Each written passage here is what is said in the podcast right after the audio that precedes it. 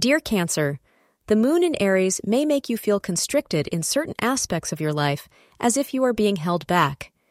You might need to spend some time alone, away from work to refresh and get rejuvenated.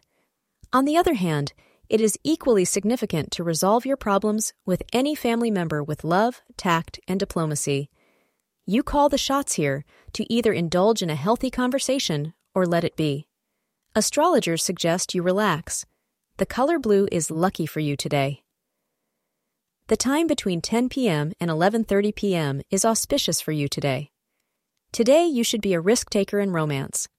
You are normally quite cautious about putting yourself out there when it comes to romantic relationships, but today is your day to dive right in and be spontaneous. Say what is in your heart, follow your instincts, even do something impulsive for someone you have been eyeing. It should all turn out well for you today. Thank you for being part of today's horoscope forecast. Your feedback is important for us to improve and provide better insights. If you found our show helpful, please consider rate it. Your support helps us to continue creating valuable content. Thank you for being here and see you tomorrow.